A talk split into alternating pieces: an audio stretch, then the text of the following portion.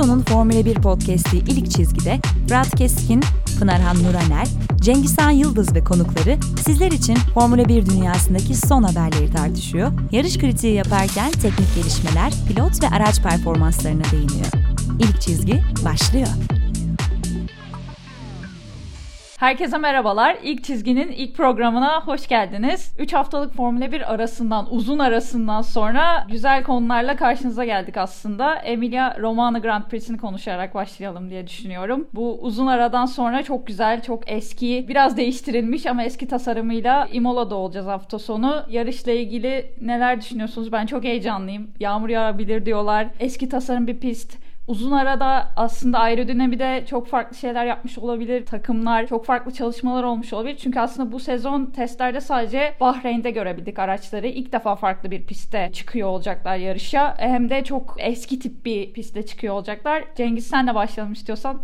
Açıkçası sonunda yani hani sezonun öncesinde de böyle başlamıştık Bahreyn geldiğinde sonunda başladık diye. Şimdi yine aynısı oldu. Arada bir 3 hafta yine uzun geldi ama artık tekrar kavuştuk tekrar başlıyoruz. Ben önce şey söylemek istiyorum. Artık ben FIA'ya güvenemiyorum ya da hava durumuna. Hep yağmurlu olacak diye heyecanlanıyoruz. Sonrasında beklediğimiz gelmiyor ama bu sefer galiba gerçekten bizi yağmurlu ve heyecanlı bir yarış bekliyor gibi. Pist zaten geçen sene de çok heyecanlıydı. Bu sene de aynı heyecanı yaşayacağımızı ben açıkçası öngörüyorum ve daha birbirine yakın, daha güzel araçların olduğu. E, geçen sene sonuçta araçların yaşanan olaylardan sonra pek kendi güçlerini gösteremediğini gördük. Belki bu sefer bu da yaşanmayacak ve bizi daha heyecanlı, daha içine çeken bir yarış izleyeceğiz gibi düşünüyorum ben açıkçası.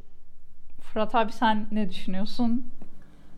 Ben ne düşünüyorum? Ya ben öncelikle takımların çok büyük yeniliklerle geleceğini düşünmüyorum tamamen. Mesela burada her takımın çalışma felsefesi farklı ilerliyor. Aston Martin Bahrain Grand Prix hafta sonuna geldiği zaman pek çok deneme yaptılar. Tabanı değiştirdiler defalarca. İşte oradaki garaja 3 boyutlu bir printer getirmişler. İşte printer'dan parça bastılar, onları yapıştırdılar, çıkardılar falan.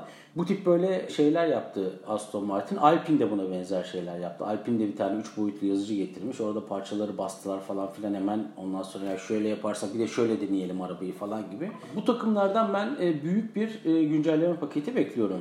Ferrari de arabasını anlamış gibi görünüyor. Ferrari'den de bir güncelleme paketi bekliyorum. Mercedes'ten ben böyle bir güncelleme paketi beklemiyorum. E, çünkü Mercedes'in işleyişi biraz farklı. Mercedes şunu yapıyor.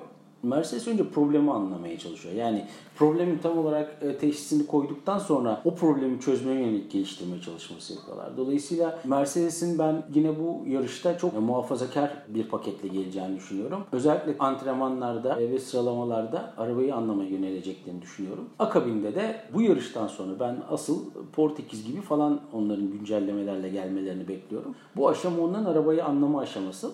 Alfa Romeo'dan yine çok büyük bir güncelleme paketi beklemiyorum. Dolayısıyla kimden büyük bekliyoruz dersen ha asıl Red Bull'a değinmek lazım. Red Bull'un bir yeni arka süspansiyonla geleceği konuşuluyor. Bu arka süspansiyon normalde biliyorsun süspansiyon sadece dikey eksende hareket etmesi üzerine tasarlanır. Yani yukarı aşağı hareketlerle bizim anlayacağımız şekilde söylersem. Red Bull'un süspansiyonunun ileri geri de hareket ettiği arka süspansiyonunun söyleniyor. Yani her eksen, her üç eksende de hareket eden bir süspansiyon olduğu söyleniyor. Yani Mercedes'in geçen seneki DAS'ı gibi. Ama direksiyondan yönetilen bir sistem değil. İşte pilot viraja girmek için direksiyonu çevirdiğinde arabanın mesela sağa dönüyorsanız bütün ağırlık merkezi arabanın sol tarafına biniyor. Arabanın sol tarafına yük bindiği zaman arka tekerleğin hafifçe açısını değiştirerek virajı almayı kolaylaştıracağı söyleniyor. Ama bunlar tabi tamamen söylenti. Helmut Marko da şey dedi yani böyle bir şey yok. Bizim ilk yarıştaki süspansiyonumuz neyse biz o süspansiyonla geleceğiz. Herhangi bir sırrımız yok. Böyle bir şey yok dedi. Ama öte yandan da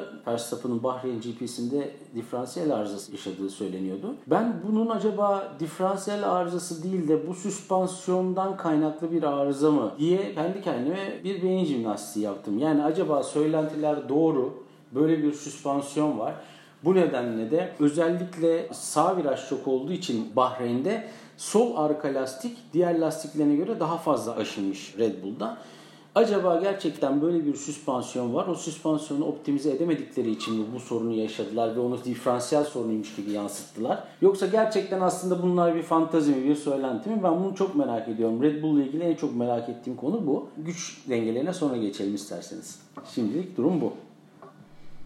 Aslında belki de beni en çok heyecanlandıran bu sezon geçen Bahreyn yarışında da uzun süre sonra ilk defa bu kadar rekabet gördük pistte. Aslında öndeki takım değişmiş olsa bile ciddi bir savaş izleyebildik. Beni çok heyecanlandırdı. Çünkü neredeyse son 10 senedir bir Red Bull dominasyonu vardı. Önce Red Bull Racing dominasyonu sonra Mercedes'e geçtik. Ara ara savaşlar görsek de çok uzun soluklu olmadı. Hep yarışa oturup kimin kazanacağını biliyoruz maalesef noktasında oturup orta grubu daha çok takip etmeye çalışıyorduk. Bir rekabet yakalayalım, bir geçiş görelim, bir arada farklılıklar olur mu diye. Ya da sürpriz yarışlar çıkabiliyordu. Hani sürpriz kazananlar geçen sene e, Perez'e olduğu gibi misal. Ama bu sene o tadı verdi ilk yarış. Hani Imola'da da devam edecek gibi geliyor. E, tabii Red Bull'un bir üstünlüğü var. Çok net gözüküyor sanki yani daha o bir adım öne geçebilmişler gibi. E, geçen sezon sonunda da hafif yaklaşmışlardı. E, gene de zaten hep öyle oluyordu son sezonlarda. Bu sezon önde başlamışlar gibi gözüküyordu. Bu pistte sanki o biraz daha farklı bir alanda, farklı bir yapıdaki pistte de görmüş olacağız gibi geliyor bana araçları o anlamda.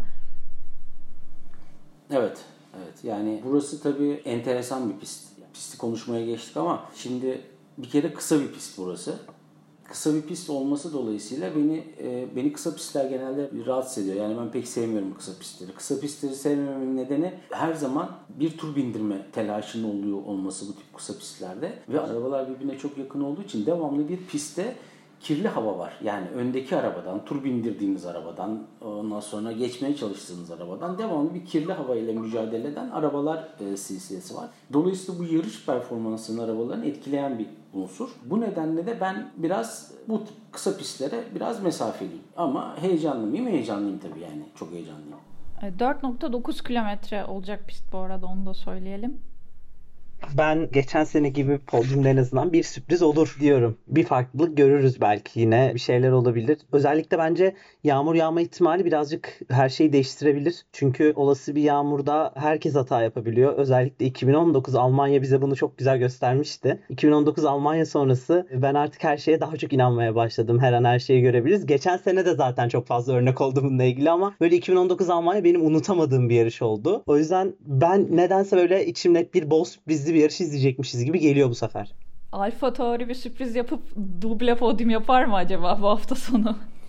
Bence Alfa Tauri'nin podyuma çıkması sürpriz değil. Bir kere onu söyleyeyim. E, Alfa Tauri'nin geçen yarıştaki performans çok iyiydi. Gazze'nin şanssızlığı Ricciardo'nun arabasının arka tarafına çarparak ön kanadı kırıldı ve yarışı çöpe gitti. Ama e, hem Tsunoda'nın zaman zamanki performans hem de Gazze'nin arkadan yapmış olduğu atak inanılmaz tur derecelerine sahne oldu. Şimdi belli lastik tiplerinde McLaren Alfa Tauri'nin önünde görünüyor. Bazı lastik tiplerinde de Alfa Tauri McLaren'ın önünde görünüyor. Ferrari bunların çok yakından takip takip ediyor. Yani ben hiç bu kadar Ferrari'nin yakın olacağını tahmin etmiyordum açıkçası. Yani Ferrari'yi sezon öncesi testlerde 5. olarak değerlendirmiştim. Hala güç sıralaması 5.liğe koyarım Ferrari'yi ama ben daha çok Ferrari 6. ile mücadele eder gibi düşünüyordum. Şimdi baktığımız zaman Ferrari 3. ve 4. ile bir üçüncülük mücadelesi veriyor ama şu anda onların gerisinde biraz da olsa. E, bu getirecekleri güncellemeler ne olacak?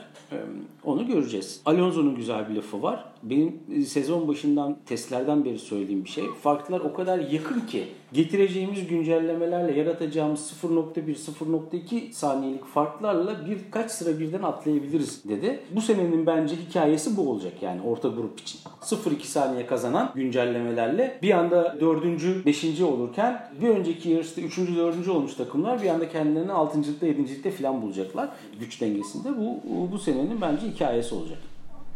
Belki de Formula 1'in uzun yıllardır istediği yarış tipine ulaştık diyebilir miyiz o zaman? Yani rekabetin olduğu e, bir anda işte şampiyonada her şeyin değişebileceği bir sezon bekliyor bizi aslında bu noktada.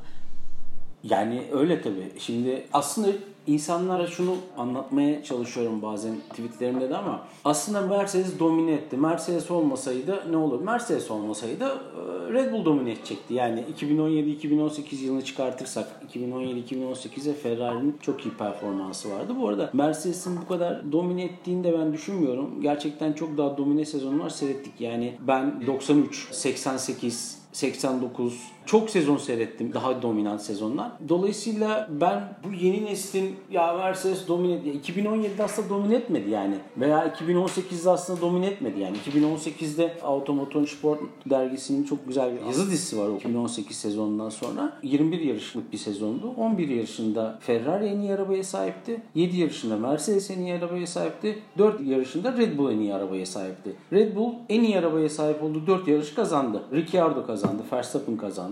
Ferrari 11 yarışta çok iyi olmasına rağmen 6 yarış kazanabildi. 11 yarışta pistin en iyisi olmasına rağmen 6 yarış kazanabildi. Mercedes 7 yarışta pistin en iyi olmasına rağmen 11 yarış kazandı. Şimdi burada sürücünün yarattığı farkı da görmemiz lazım. Yani Mercedes 2018'de dominant mıydı? Değildi. 2017'de dominant mıydı? Değildi. Ama tabii hep bu seneler şampiyonlukla geçildiği için Mercedes açısından ne kadar dominant falan gibi konuşuldu. Ama temel konuya bakıldığı zaman bence 2017 yılında sallantıdaydı. 2018'de zaten kaybetmeliydi şampiyonluğu güç açısından bakıldığında. Ama evet 2019 ve özellikle 2020'deki W11 tarihin tabii en iyi arabalarından biri olarak ortaya çıktı yani onu da kabul etmemiz lazım. Ya ben aslında ona hep şey diyorum. Şampiyon olmak için F1'de en azından modern F1 dönemlerinde diyeyim. E, kendi izlediklerimde yani takım, pilot ve biraz da şans yanında olması gerekiyor. Yani bazı bu tek başına çok iyi pilot şampiyon olur ya da sadece arabayla şampiyon olur demek çok basite indirgemiş oluyor arkadaki operasyon diye düşünüyorum. Ki Bahreyn'de zaten gördük e, e, pistte bir sürü şey konuşuldu. Tekrar dördüncü viraj muhabbetine girmek istemiyorum. Herkes çok konuştu çünkü ama e, yani baktığımızda Mercedes'in yarış boyunca uyguladığı taktik de yarışı kazandırdı Hamilton'a. Tabii ki. Tabii ki. Cengiz Han'cığım sen ne diyorsun? E, açıkçası şöyle daha dün bir arkadaşım da bana aynı şeyi sordu. Formula 1 ile çok alakası olmayan hani nasıl Red Bull bu kadar hızlıyken Mercedes yine yarış kazanabildi. Hamilton yine yarış kazanabildi. İşte Hamilton bak çok iyi falan. Evet Hamilton iyi bunu hepimiz kabul ediyoruz ama açıkçası burada tamamıyla pitteki Mercedes mühendislerinin uyguladığı stratejiler, içerideki Mercedes mühendislerinin uyguladığı stratejiler bence de getirdi bunu. Evet dördüncü viraj tartışması da çok geçti ama bundan geçmiş senelerde de bunu gördük. Belki Verstappen daha erken pite alınsaydı ve Mercedes'in uyguladığı stratejiyi Red Bull uygulasaydı biz bunları zaten konuşmayacaktık. Verstappen belki çok daha büyük farkla birinci olacaktı ve açıkçası bunun arka tarafta da bence birazcık örneğini gördük. Yine McLaren tarafında da McLaren'in uyguladığı pitlerle de McLaren yine tabii evet araçlar hızlı pilotlar iyi ama McLaren de bence bunu getirmeyi başardı. Kendisi de bunu gösterdi. Yani gerçekten her ne kadar araçlar iyi olsa da takımın başında çok iyi bir patron da olsa, çok iyi bir yönetici de olsa sonuçta birazcık olaylar pitte ve e, uygulanan stratejilerde bitiyor gibi. Kesinlikle. Ben şey gibi görüyorum. Hani bir yemekse her parçası iyi olması lazım aslında. Yani bazen böyle tek bazı şeylere takılıyoruz ama Formula 1'de bütün parçaların bir arada çok hassas bir sistem. Yani araba daha da hassas bir sistem. Onun o kadar iyi çalışması çok küçük parçaların beraber çalışabilmesiyle olduğu gibi takımda da aynı harmoniyi yakalamak gerekiyor ki başarıya gidilsin ve bu ritmik üst üste başarılar gelebilsin. Yani bazen lafta 7 şampiyonluk çok e, az bir şeymiş. Sanki çok kolay yapmış gibi konuşuluyor ama 7 kere üst üste şampiyon şampiyon olabilmek ya da herhangi pilotun bir sezon içinde şampiyon olabilmesi gerçekten takım olarak, pilot olarak, araç olarak her şeye hazırlıklı olmayı gerektiriyor.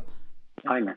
Şimdi Almanların burada güzel bir lafı vardır. E, Nachher ist ist man immer schlauer diye. Yani iş bittikten sonra akıl vermek kolay olur tamam Yani iş bittikten sonra konuşmak kolay ama yarış sırasında olan arka planda olan olaylara baktığınız zaman Hamilton 28. turda ikinci pitini yaptığı zaman daha önde 28 tur vardı. Sert lastiklerle sadece 13 tur atmıştı. Ben açıkçası 3. pit yapacak dedim. Bunu düşündüm bir ara. Yani arka planda olan şeyler aslında o kadar farklı ki sonra işte temponu ayarla dedi mesela Bono Hamilton'a. Hamilton dedi ki senin söylediğin tempoyu yaparsam yarışı bitiremem dedi. Ha dedim tamam o zaman iki pite bırakacak yarışı falan.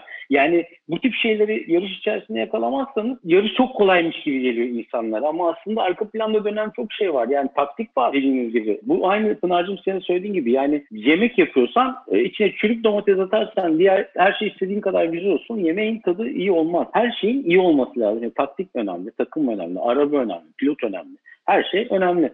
Dolayısıyla 7 yıllık başarıda da yani basitçe dominasyon deyip geçmek olmuyor. Karun Çandok'un güzel bir lafı var eski Formula 1 pilotu Karun Çandok'un. 2017'yi kaybedebilirdi, 2018'i kaybetmeliydi Mercedes. Ama olmuyor yani. Orada işte her şey bir araya oturduğu zaman bazen ikinci iyi arabayla da şampiyonluk kazanabiliyorsun. Schumacher'in mesela performansı 96 sezonunda kötü müydü? 97 sezonunda kötü müydü? Gerçekten muhteşem işler yaptı. Yani 96 İspanya benim hayatımda hissettiğim en güzel, en iyi yağmur performanslarından biridir. Yani bir pilot, herhangi bir pilot. Yani herhalde bir şey koymak lazım. Birinci sıraya Senna'yı koymak lazım. 84, Monaco 93, Avrupa, işte Hamilton'ın 2008 İngiltere, Schumacher'in 96 İspanya ama istediğiniz kadar iyi olun. Yani Schumacher 10 silindirli arabası 2 silindir bozulmuştu 96'daki İspanya yarışında. 8 silindirle yarış bitirdi. 48 saniye farkla kazandı yağmurda. Yani şimdi bu tabii İnanılmaz. e, bu inanılmaz bir şey tabii yani. Ama ne oldu? 96'da şampiyon olabildi mi? Olamadı. Yani iyi arabanız olmazsa olamazsınız. Bu iş bu kadar basit. İyi arabanız olacak. iyi bir takımınız olacak arkada. iyi taktik veren. iyi mühendisleriniz olacak. iyi bir pilotunuz olacak. Öyle de şampiyon olacaksınız hep aynı şeyi tekrar ediyoruz gibi olacak ama bundan büyük örneği de Vettel oluyor burada. Yani Vettel Ferrari'ye geldiğinde kimse Vettel'in kötü bir pilot olduğunu söyleyemez ki öyle bir durum yok. 4 dünya şampiyonluğuna sahip biri Ferrari'ye geliyor ve bu kişi eğer şampiyon olamıyorsa ben burada dönüp birazcık Fırat abinin de dediği gibi arabayı sorumlu tutarım. Demek ki hak ettiği arabayı alamamış ve bunu başaramamış yani.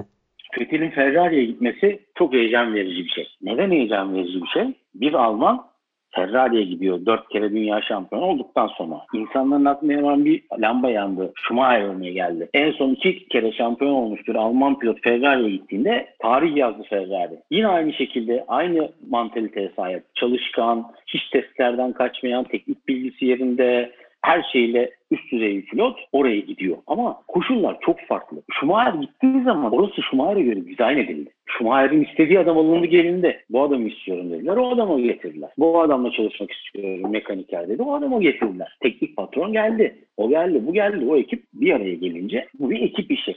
CEO onların istediği her şeyi yaptı.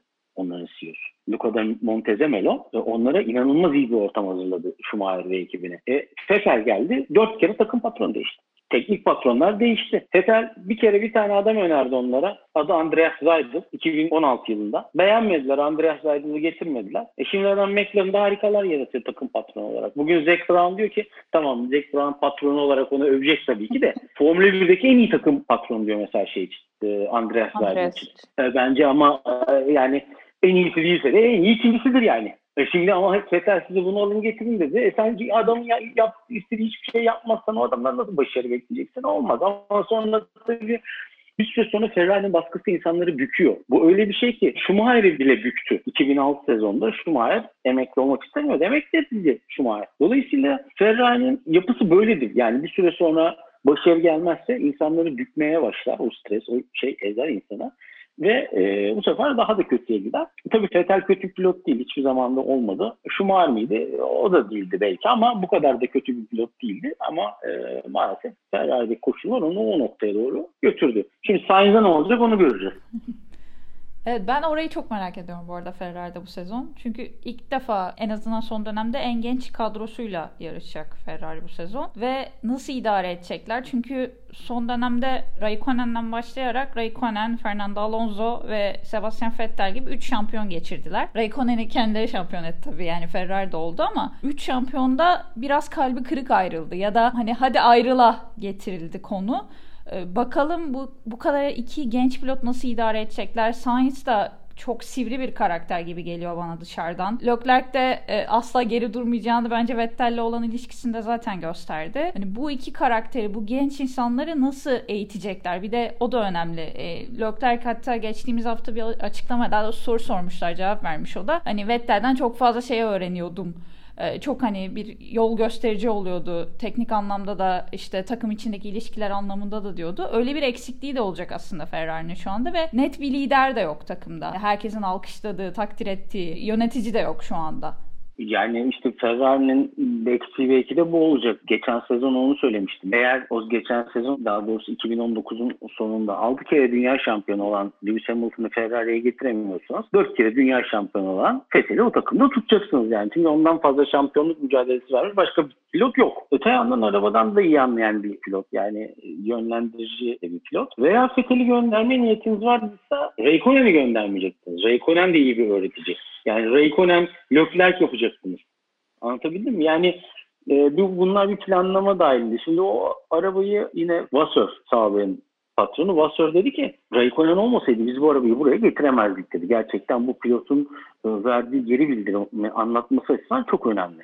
Schumacher'in verdiği geri bildirimler olmasaydı o Ferrari o noktaya gelmezdi. Senna'nın verdiği geri bildirimler olmasaydı o araba o noktaya gelmezdi. Dolayısıyla pilotun verdiği geri bildirim önemli. Şimdi kimden alacaksınız geri bildirimi? Tamam Sainz da arabadan anlayan bir arkadaş ama bu arkadaşın tecrübesi bir fetal değil. E, öteki pilot çok yetenekli, süper yeteneğine karşı hiçbir söyleyeceğim bir şey yok ama çok tecrübesiz. Yani kimle arabayı geliştireceksiniz? Hangi pilottan gelen geri bildirimle geliştireceksiniz? Bu bir havada kalan bir şey Ferrari'sinden bir zorluk. Bakalım aşabilecekler mi? Açıkçası şöyle senin de söylediğin gibi Fırat abi elinde biri varken bunu yapamıyordun. Yapmadın, geliştirmedin arabanı ve bu gerekli imkanı o tarafa sunmadın. Şimdi elindekini de kaybetmişken bunun altından nasıl kalkacaksın? Ya birazcık fazla bence 2022 deniliyor sürekli. Evet 2022'de her şey değişecek. 2022'de daha iyi bir araba çıkacak. 2022 bizim için daha iyi olacak. Bunu sürekli duyuyoruz özellikle Binotto'nun ağzından. Ama burada da en büyük soru işareti bu şekilde aslında karşımıza çıkıyor birazcık da. Kimle nasıl yapılacak? Çünkü bunun zaten feedbackini verebilecek bir pilotun yok. E şimdi mühendislik kadronda pek iyi değil diğerlerine göre gibi belki de. E şimdi ne olacak? Ya ben ona da itiraz ettim geçenlerde Cengiz Hacım. Yani mühendislik şimdi buradan aslında biraz da Mercedes'e de geçelim. Çünkü Mercedes'te de bir şeyler oluyor. Bir ortalık karışık aslında Mercedes. James Harrison ayrıldı görevinden. Görevini bıraktı. Ona yeni bir pozisyon yaratıldı Mercedes içerisinde. Daha stratejik kararlar vereceğim dedi. Dolayısıyla işte Aldo Costa gitti. Cowell motorun başındaki teknik patron gitti. Dolayısıyla bir yaprak döküm var aslında Mercedes'te ama bunu kimse nedense pek görmüyor, pek dillendirmiyor. Ama bakalım bu süreci Toto nasıl yenecek? Şimdi aslında Toto'nun sınavı şimdi başlıyor. Yani elindeki adamlar yavaş yavaş bırakmaya gitmeye başladı. İşte James Harrison'a yeni pozisyon yarattı. Onun altına bir tane e, yine 40 ben ne işte 45 yaşında falan bir teknik patron koydular James Harrison pozisyonuna. Bunu şöyle de yorumlayabiliriz. Takım James Harrison kendisinden sonra gelecek adamı yetiştirdi kendisini bir pozisyona çekti ve kendi pozisyonuna da o adamı getirdi. Bu bir devamlılıktır, bu iyiye işarettir. Ama James Harrison ben artık burada oturmaktan mutlu değilim mi dedi de. Ona bir pozisyon yaratıldı, oraya atıldı, arkadan gelen adam geldi filan. Yani Mercedes'te bir takım karışıklıklar var, bir takım huzursuzluklar var. Bu huzursuzlukları nedenini de bilmiyorum. Gerçekten aslında huzursuzluk mu belki o, o da değil. Yani beklediğim gibi bir yerine adam yetiştirme durumu var. Ama bir karışıklık var. Ferrari'de bunlar çok sık olursa Mercedes gibi olursunuz. Yani iki senede bir tek patron değişirse, iki senede bir teknik e, yönetim değişirse, bilmem ne değişirse Ferrari gibi olursunuz. Öyle olup olmayacaklarını görelim. Ferrari'nin mühendislik kalitesine gelince bence iyi bir mühendislik kalitesi var ama Ferrari'nin yapısında sorun var. Yani yapısal bir sorun var Ferrari'de. Ferrari'deki Aldo Costa neden başarılı olamıyordu? Veya Lorenzo Sassi niye başarılı olamadı? Mercedes'e gitti harikalar yaratıyor. Aldo Costa'dan Ferrari'de harikalar yaratamadı da Mercedes'te harikalar yarattı. James Harrison'da neden Ferrari şampiyon olamadı da Mercedes şampiyon oldu? Burada çünkü başka bir şey var. Yani şirketin yapısıyla ilgili bir sorun var. Yani yapısal bir sorun var. Sistemsel bir sorun var. Yani biraz pilotlara uygulanan baskı sanki takım içinde de uygulanıyormuş gibi. Tamamında var. Yani bir cepheleşme var. Bir adam kayırmacılık var. Yoksa Aldo Costa kötü bir adam. James Harrison kötü bir adam. Ya bunlar... Yani Lorenzo Sassi örneğini geçen gün bir podcastinde vermiştim. Adam o kadar başarılı ki Ferrari motor departmanında. Adama diyorlar ki sen bütün Fiat grubunun hibrit motorlardan sorumlu yönetim kurulu üyesi ol. Teknik patronu ve yönetim kurulu üyesi ol. Adam diyor ki ben iyiyim burada ben bir yere gitmek istemiyorum diyor. Adam mobbing yapıyorlar. Adam kaçıyor Mercedes'e gidiyor. Yani şimdi olayın başladığı yer adamın çok başarılı olması. Yani çok başarılı olduğu için bir süper pozisyon teklif ediyorlar. E çok başarılı olduğu noktadan adam bir anda kendini Mercedes'te buldu. Şimdi bu başarıyı cezalandıran bir yerde, bir sistemde başarılı olmanız mümkün değil. Bir ülkede vergi ödeyen ödüllendiriliyorsa herkes vergisini öder. Ama vergi ödeyen cezalandırılıyorsa kimse vergi ödemek istemez ki. Ama bir vergi ödenmesi lazım gibi. Yani yapısal bir sorun var. Bu yapısal sorunu çözebilirler mi? Çözerlerse başarılı olurlar. Yani şampiyon olmayı bilen bir takım sonuçta. Genlerinde var bu. Abi sen bizden daha deneyimlisin iş hayatında. Geçen bir yerde yazıyordu bu. Benim de yani hoşuma gitti açıkçası. Ee, özellikle yani Türkiye'de de çok olduğuna dair. Birileri başarılı olunca yani yaptığı işte hani spesifikasyonda başarılı olunca hadi seni ekibin başına geçirelim. Seni yönetici yapalım diyoruz. Ama nasıl yönetici olacağını asla söylemiyoruz. Onu öğretmiyoruz. Orada yol göstermiyoruz ya da o kişi zaten yönetici olabilecek kapasitede değil belki. Yani bir işi iyi yapıyor olmanız her zaman lider olabileceğiniz anlamına gelmiyor gibi bir e, içerikte paylaşılmıştı. Bana da açıkçası çok uygun geldi bu fikir. E, gerçekten özellikle Formula 1'de lidere daha da ihtiyaç var. Bu kadar son dakika anlık kararlar verilmesi gereken bir sporda ve bu kadar stres altındayken çok çok iyi bir lider olmanız gerekiyor ki belli kararları verip ona göre takımı hareket ettirebilirsiniz. Tabii yani bunun Türkiye'de tabii farklı bir versiyonu da var. Ben bunun İtalya'da da geçerli olduğunu düşünüyorum. Mesela işinizde çok iyiyseniz e, sizin patronunuz bir süre sonra sizden çekiniyor ve bu sefer mobbing maruz kalıp ayrılıyorsunuz. İşte burada da ne diyoruz? Başarı cezasız kalmaz Türkiye'de diyoruz bazen de. Yani dolayısıyla e, işte Fezer başarı cezasız kalmıyor. Yani başarılı adam cezalandırılıyor. Sonucu bu. Ee, belki de son 3 haftada bütün Türk taraftarlarını en çok heyecanlandıran haber Türkiye tekrar takvime geri dönebilir mi konusuydu e, Kanada'nın seyircisiz olma durumu, bu yüzden ekstra bir para talep edilmesi ve onların takvimden düşmesiyle belki de bizim oraya girmemiz konusu oldu. E, ki bu sezon 23 yarışlık bir takvim var. Formula 1'in en uzun e, takvimi olacak. Ben şeyden de şüpheleniyorum. Acaba ama bir yarış giderse gitsin 22 yarış yapalım mı derler mi kısmından. Çünkü zaten çok uzun bir takvim. Zorlayacak her anlamda herkesi. Ama tabii bir yandan da Türkiye'nin geri gelmesi takvimi bu bahaneyle çok heyecanlandırıyor. Ee, siz ne düşünüyorsunuz? Sizce gerçekten dönebilir miyiz yine? Ee, Covid'in tek iyi yanı olan şey Türkiye'nin İstanbul Park'a Formula 1 ile dönmesi mi sizce? E şöyle ki 23 yarış diyoruz, 23 yarış bekliyoruz. Evet en uzun sezon olacak diyoruz ama bence hala başka iptal olması ihtimalinde olan pistler de var. Yani belki yine Asya'da da sorunlar yaşayacağız. Farklı iptaller de olacak. O yüzden belki Kanada'nın iptal olması evet Türkiye'nin takvime girme ihtimalini arttıracak ama ben yine de sadece Kanada'nın iptaliyle değil herhangi bir iptal direkt e, gözleri Türkiye'ye çeviriyor. O yüzden ben her iptalde çok mutlu oluyorum. Evet yine bize gözler döndü. Yine e, konuşuluyoruz. Yine gündemde biz varız. Kanada'nın iptal olması açıkçası istiyorum. Çünkü bütün okların bize döneceğini gösteriyor. Ama Kanada iptal olmasa bile bu yarış hani orada gerçekleşse bile yine de diğer olası iptallerde yine ben okların Türkiye'ye döneceğini düşündüğüm için ben hala ümidimi koruyorum kendi içimde. Bu sene yine Türkiye'de bir yarış izleyebiliriz gibi geliyor. Umarım eğer böyle bir yarış izleme fırsatımız olursa bu sefer sefer az da olsa yarı kapasitede olsa seyirciye açık olur ve ülkede son yıllarda ne kadar bu spor olan ilginin arttığını, ne kadar geliştiğini, insanların ne kadar istekli olduğunu gösterdiğimizde belki ilerisi için çok daha her şey farklı olacaktır. Ben o yüzden yine bu sene belki Kanada olmasa bile takvime girme konusunda ümitliyim. Formula 1'de aslında işler şöyle yürüyor biraz takımların zarar etmemeleri için yani bilançolarında bir denge olması için belli sayıda yarış yapmaları lazım. Çünkü her yarıştan para alıyorlar. O yarışlardan aldıkları paralar, ödül paraları, işte puanlar karşılanılan paralar, podyum için alınan ayrı paralar, yayın paraları, reklam marketing paraları vesaire gibi pek çok bonus alıyorlar. Dolayısıyla her takım için farklı olmakla beraber aşağı yukarı Mesela geçen sene McLaren'ın patronu Zac Brown'un söylediği bir şey vardı. Bizim zarar etmememiz için 16 yarış yapılması lazım diyordu. Dolayısıyla bu takımlar 16-17 yarıştan sonra demek ki e, kar etmeye başlıyor. Başka bir takımda 17 yarış olması lazım diyordu. Ben bunu biraz tabii takımların kendi bireysel sponsorluk anlaşmalarından gelen bütçelere de önemli orada.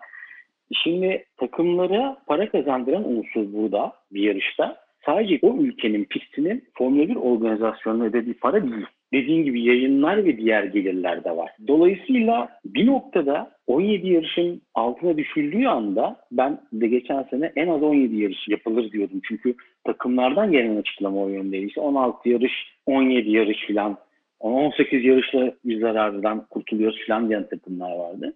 Mercedes 14 yarış demişti mesela. Ondan sonra çünkü onlarda çok fazla sponsor geliri var. Yani herkes adamların arabasının üzerinde zaten.